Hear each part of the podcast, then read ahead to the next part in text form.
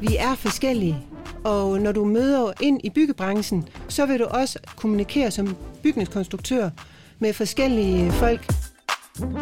Du lytter til Via Videre. Jeg hedder Linda Greve, og i den her episode taler jeg med Christine Nielsen, som er uddannet arkitekt og ansat som lektor og faglig pædagogisk koordinator på bygningskonstruktøruddannelsen i Aarhus.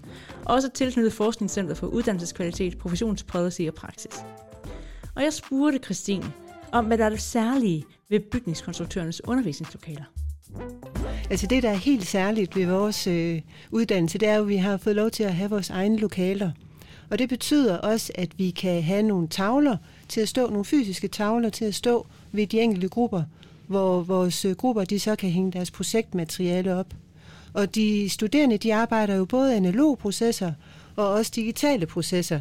Og de analoge processer har de jo brug for at styre, så det, der hænger de så deres tegningsmaterialer og projektstyringsmaterialer op på de her tavler, som de så hele tiden kan tilgå og se og Ja, også at se hinandens materialer. Det er sindssygt fedt at se den der udvikling, fordi det er jo også synligt. Det er det der med at iagtage læringsprocesser. Iagtage, hvordan de udvikler sig. Det kan altså noget, som er noget ganske særligt, som netop bygningskonstruktøren arbejder på. Bliver den der udvikling eller progression, bliver den synlig for jeres studerende også? Altså kan de se, at de bliver dygtigere? det er i hvert fald noget, de selv i tale sætter, at de synes, det er fedt at se, hvordan den der tegning der, øh, skitsen, de sad med, og så kommer den over i vores øh, modelleringsprogram, som, hvor de så modellerer selv samme hus op i, og kan se den der udvikling, og øh, man kan mærke den der øh, energi, det giver. Og så også det der med, at de kan se, hvordan de tværfaglige fag, de arbejder sammen. Altså i byggebranchen, så er det jo både ingeniører og arkitekter, der er inde over i projektet her. Øh, og så har vi også nogle bygherrer, som de også skal forholde sig til det er jo ligesom det, der bliver synliggjort på de her tavler også. Altså sætte de her forskellige tværfaglige problemstillinger sammen i projektet. Så tegningen her, den er ikke bare en, en arkitekttegning. Der kommer også lige pludselig nogle andre briller på fra ingeniørerne af, eller fra bygherrerne af. Og det bliver jo synliggjort på de her tavler, og det er lidt nemmere i talesæt, når vi også går rundt i vejledningen, at prøve lige at se her. Så, øh, så derfor er de her tavler et meget vigtigt værktøj for os i vores læringsrum. Grunden til, at jeres studerende sidder i for tegnesale og arbejder, om vi kan se progressionen hen over et semester, det er jo fordi, at jeres studerende arbejder også ud fra sådan en helt særlig systematik, hvor de har et projekt per semester. Ja. Kan du ikke prøve at, at tage os lidt med ind bag, hvad er sådan de didaktiske overvejelser bag, at man arbejder med et projekt, men har mange fag? Altså, øh, vi har den her semestercase, som er tværfagligt opbygget. Og semestercasen, den er knyttet op til sådan en virkelighedsnær projekt. Det betyder også, at det er noget, de kan genkende ude i praksis. Når den her opgave den er koblet op på sådan en praksisorienteret øh, problemstilling, men så øh, behandler den jo også nogle tværfaglige problemstillinger, som de i praksis også vil komme i nærheden af. Hvad, hvad vil være en case? Hvad kunne være et eksempel på ja, en, det, øh, ja. sådan en, en praksisnær case? Ja, øh, det kunne være... Øh, på første semester arbejder vi med et enfamiliehus. I den proces, der vil sådan en familie jo have truffet nogle beslutninger omkring, hvordan skal det her hus se ud? Hvor vil vi gerne øh, bo henne? Hvad er for en grund, vi kunne tænke os at købe og sådan nogle ting. Det har vi skrevet ind i en semestercase, at vi har den her grund, som en bygherre har købt, men det, som vi ikke har skrevet ind i semestercasen, det er, hvem er bygherren? Så vi har her et rollespil, hvor de studerende i starten agerer bygherre øh, for hinanden. Så de sidder i, i nogle lektioner og stifter familie, øh, og ligesom får besluttet, hvad er vi for en familie, hvad for nogle ønsker og krav og behov har vi i forhold til vores øh, enfamiliehus. Og så efter det forløb, så øh, skal de så være rådgiver for hinanden, hvor så at rådgiveren får en øh, anden gruppe, der så agerer bygherre, og som kommer og fortæller om deres ønsker og krav og behov til deres enfamiliehus. Der får de jo så givet den opgave, de så skal arbejde med resten af semesteret fra den her bygherre. Og så øh, er der jo nogle ønsker og krav og behov til det her ene hus, og i en anden gruppe har de jo nogle andre ønsker til det der deres hus. Så derfor bliver opgaven forskellig fra gruppe til gruppe. Men grunden, den grund, de har til rådighed, er den samme. Og så bliver det så deres opgave igennem semesteret at gennemgå de forskellige faser, byggeriet det gennemgår, og hvor der kommer sådan tværfaglige øh, fag ind over. Øhm, og i virkeligheden vil det jo være sådan iterative processer, men fordi vi er under uddannelse, bliver vi nødt til at servere det ligesom i en linær proces. Og der har vi så efter vores erfaring jo fundet ud af, hvornår kommer de her fag, hvornår skal de søsættes på bedst muligt tidspunkt, øh, for at det giver mening for de studerende, også i forhold til deres udvikling og altså progressionen i projektet. Og så beder vi dem også om at gøre sig nogle overvejelser, sådan rent øh, inden for faget også om bæredygtighed, sådan at jamen, hvad for nogle bæredygtige tiltag en familie kan ønske sig? Hvad er der af muligheder? Og reflektere over i de baner også, for ligesom at se, hvad kunne vi egentlig gøre noget inden for byggebranchen som bygherre også? Er der nogle ting, vi bør skrue på, så vi ikke bare kommer og ønsker det her hus på 250 kvadratmeter? Kan det også være sådan, at en gruppe ender med noget, som dybest set er øh, helt forkert i forhold til det bygherre gerne vil have, og egentlig heller ikke helt leve op til reglerne for statik og så videre, og alligevel faktisk kommer derfra med en udmærket karakter, fordi de måske ved, hvad det var, de gjorde galt. Ja, præcis. Det er faktisk... Øh, mange af de studerende kan godt være sådan lidt, øh, åh, men den, den, min tegning, den øh, har jeg jo fundet ud af, at den ikke lever op til de her funktionskrav, øh, der er til øh, en given konstruktion. Og så kan de godt være sådan helt, at nu skal jeg til at lige bruge en masse tid på det, og få den øh, rettet til. Der kan jeg godt sige til dem, at jamen, det er sådan set ikke særlig vigtigt, at det resultatet, du står med, er, er shiner, og det er bare lige til at hænge op i glas og ramme, eller til at bygge efter. Det er, slet, det er slet ikke det, der er målet. Det er processen, vi er interesseret i, og den måde, du har udviklet dig på, fra hvad er det for nogle valg, du har gjort der undervejs, og øh, hvorfor har du øh, truffet øh, øh den, den beslutning og, og gået den vej frem for den her vej. Øh, de argumenter er vi interesseret i at høre ind i, og øh, hvis der er nogle fejl og mangler på øh, tegningsmaterialet, så hvis de så kan reflektere over det og i talesætte det, jamen så er det jo lige så fint. Ja. Og det er jo også sådan noget af det, der gør, at vi, at jeg synes, altså når vi i talesætter det for dem, at så kan man jo godt, oh, jamen, det var egentlig dejligt, og det kan man jo så se, det giver mening for dem. De her grupper, som de studerende så arbejder i, de er jo ikke sådan fuldstændig, I tæller dem ikke bare i nogle tilfældige grupper. Øh, det er faktisk jo også ret velkurateret, hvordan I sammensætter jeres grupper, som de agerer familier og bygherrer i, ja. og, og arbejdsgruppe. Vil du ikke prøve at fortælle lidt om den proces også? Hvordan er det, I sammensætter jeres grupper? På første semester, der øh, har vi ikke sådan nogle værktøjer til at danne grupper ud fra. Men vi har helt i starten et interview, hvor de studerende de skal interviewe hinanden, og så skal de præsentere hinanden. Og i den præsentation, der øh, fortæller de noget omkring deres øh, baggrund og hvad de har interesser. Og øh, den, de der interesser der, de har nogle særlige, øh, de har en særlig værdi for mig øh, og mine kollegaer, der danner grupper, fordi de netop kan fortælle lidt noget om den studerendes øh, hvad skal man sige, præference i forhold til, hvor, hvad, hvad er det din naturlige måde at gå til en opgave på, eller hvor har du dine interesseområder henne. Vi vil jo rigtig gerne have nogle grupper, hvor de er forskellige. Altså vi danner heterogene grupper, hvor de ikke sådan kommer og ligner hinanden og har øh, samme interesse og sådan men at øh, de byder ind med nogle forskellige ting for at komme omkring opgaven på forskellige måder. Hvis man øh, ser på en opgave på samme måde, jamen så er det jo svært at, at se, at der er andre måder at løse og tænke opgavens problemstilling på.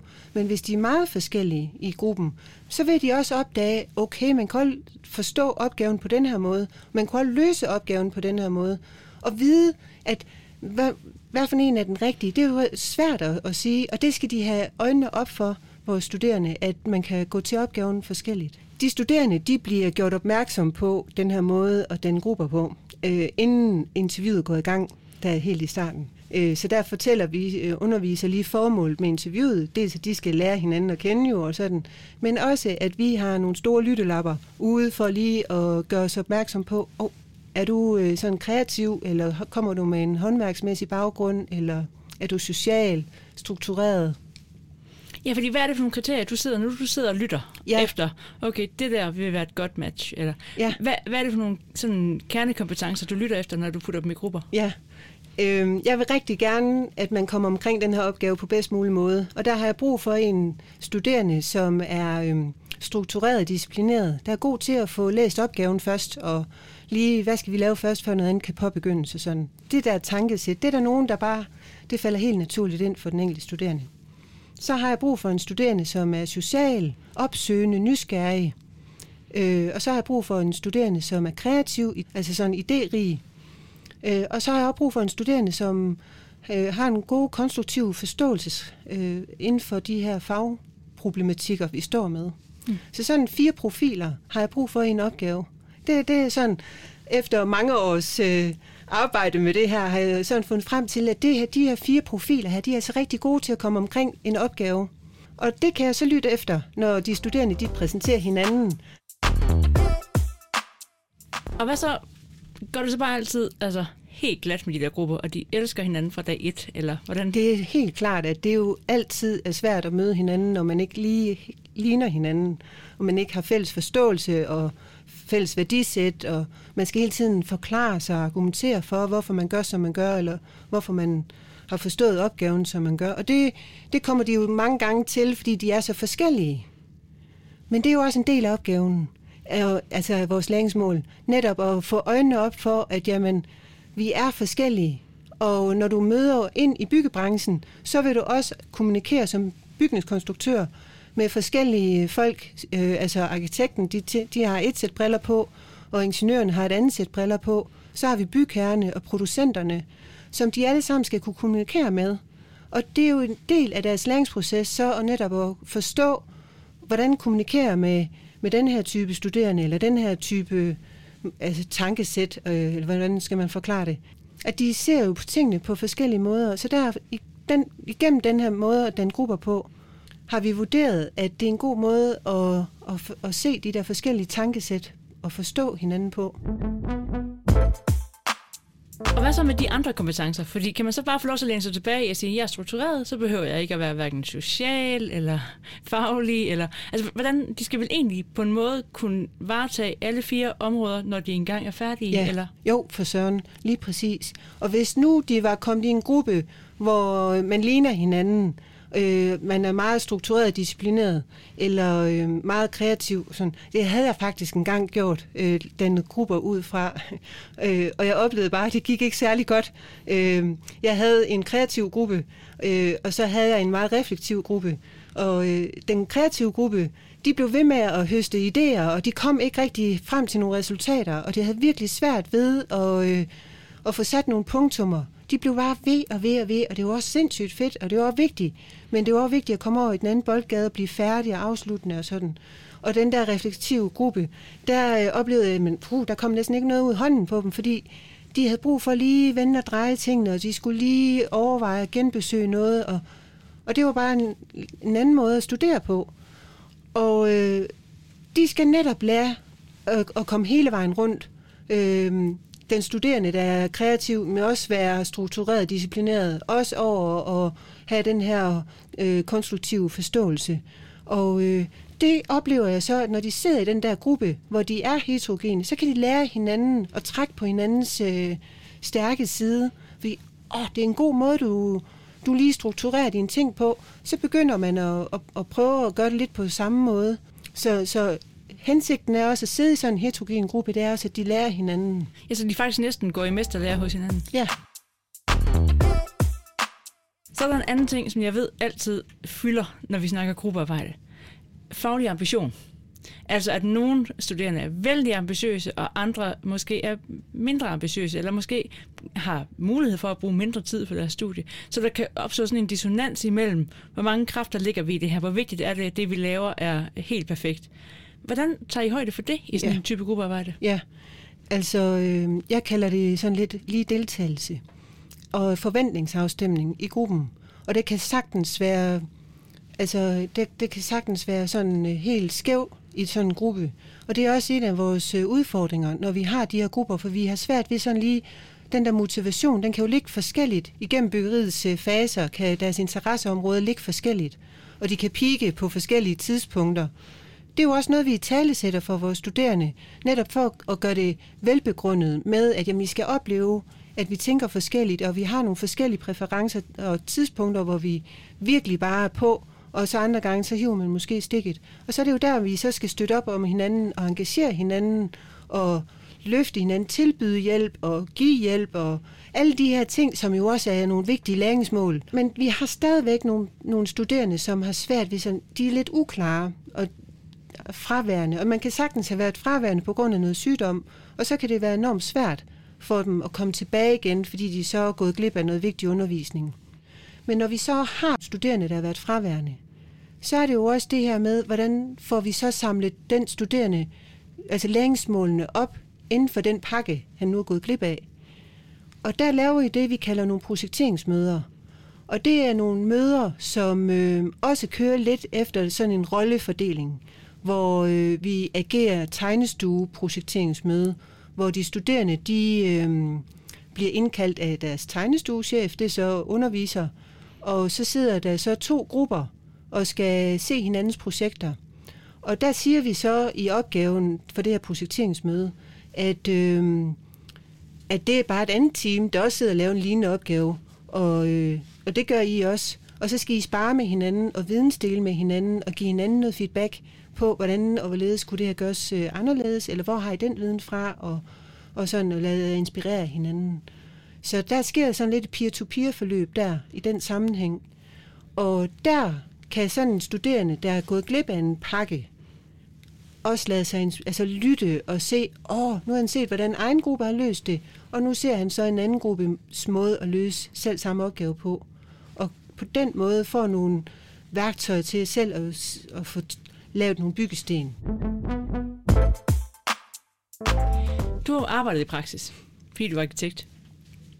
Hvor tæt er livet på en, en tegnestue ude i den der virkelige verden, vi forestiller os er uden for VIA, og så de tegnestuer, vi har her inde i, inde i VIA?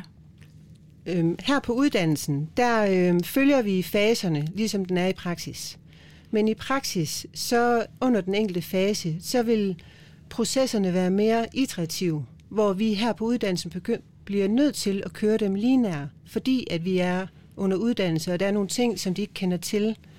Øh, så der er noget, der skal serveres først, før noget andet kan laves. Så der er en forskel. En anden forskel, det er også, at vi kører meget analog processer i læringsprocessen, for at forstå, hvad er det egentlig, der sker, når vi kommer over og arbejder på vores øh, modelleringsprogrammer eller regneprogrammerne. Hvad er det for nogle, altså, hvad er det, hvad er det for et regnestykke, der foregår i computeren?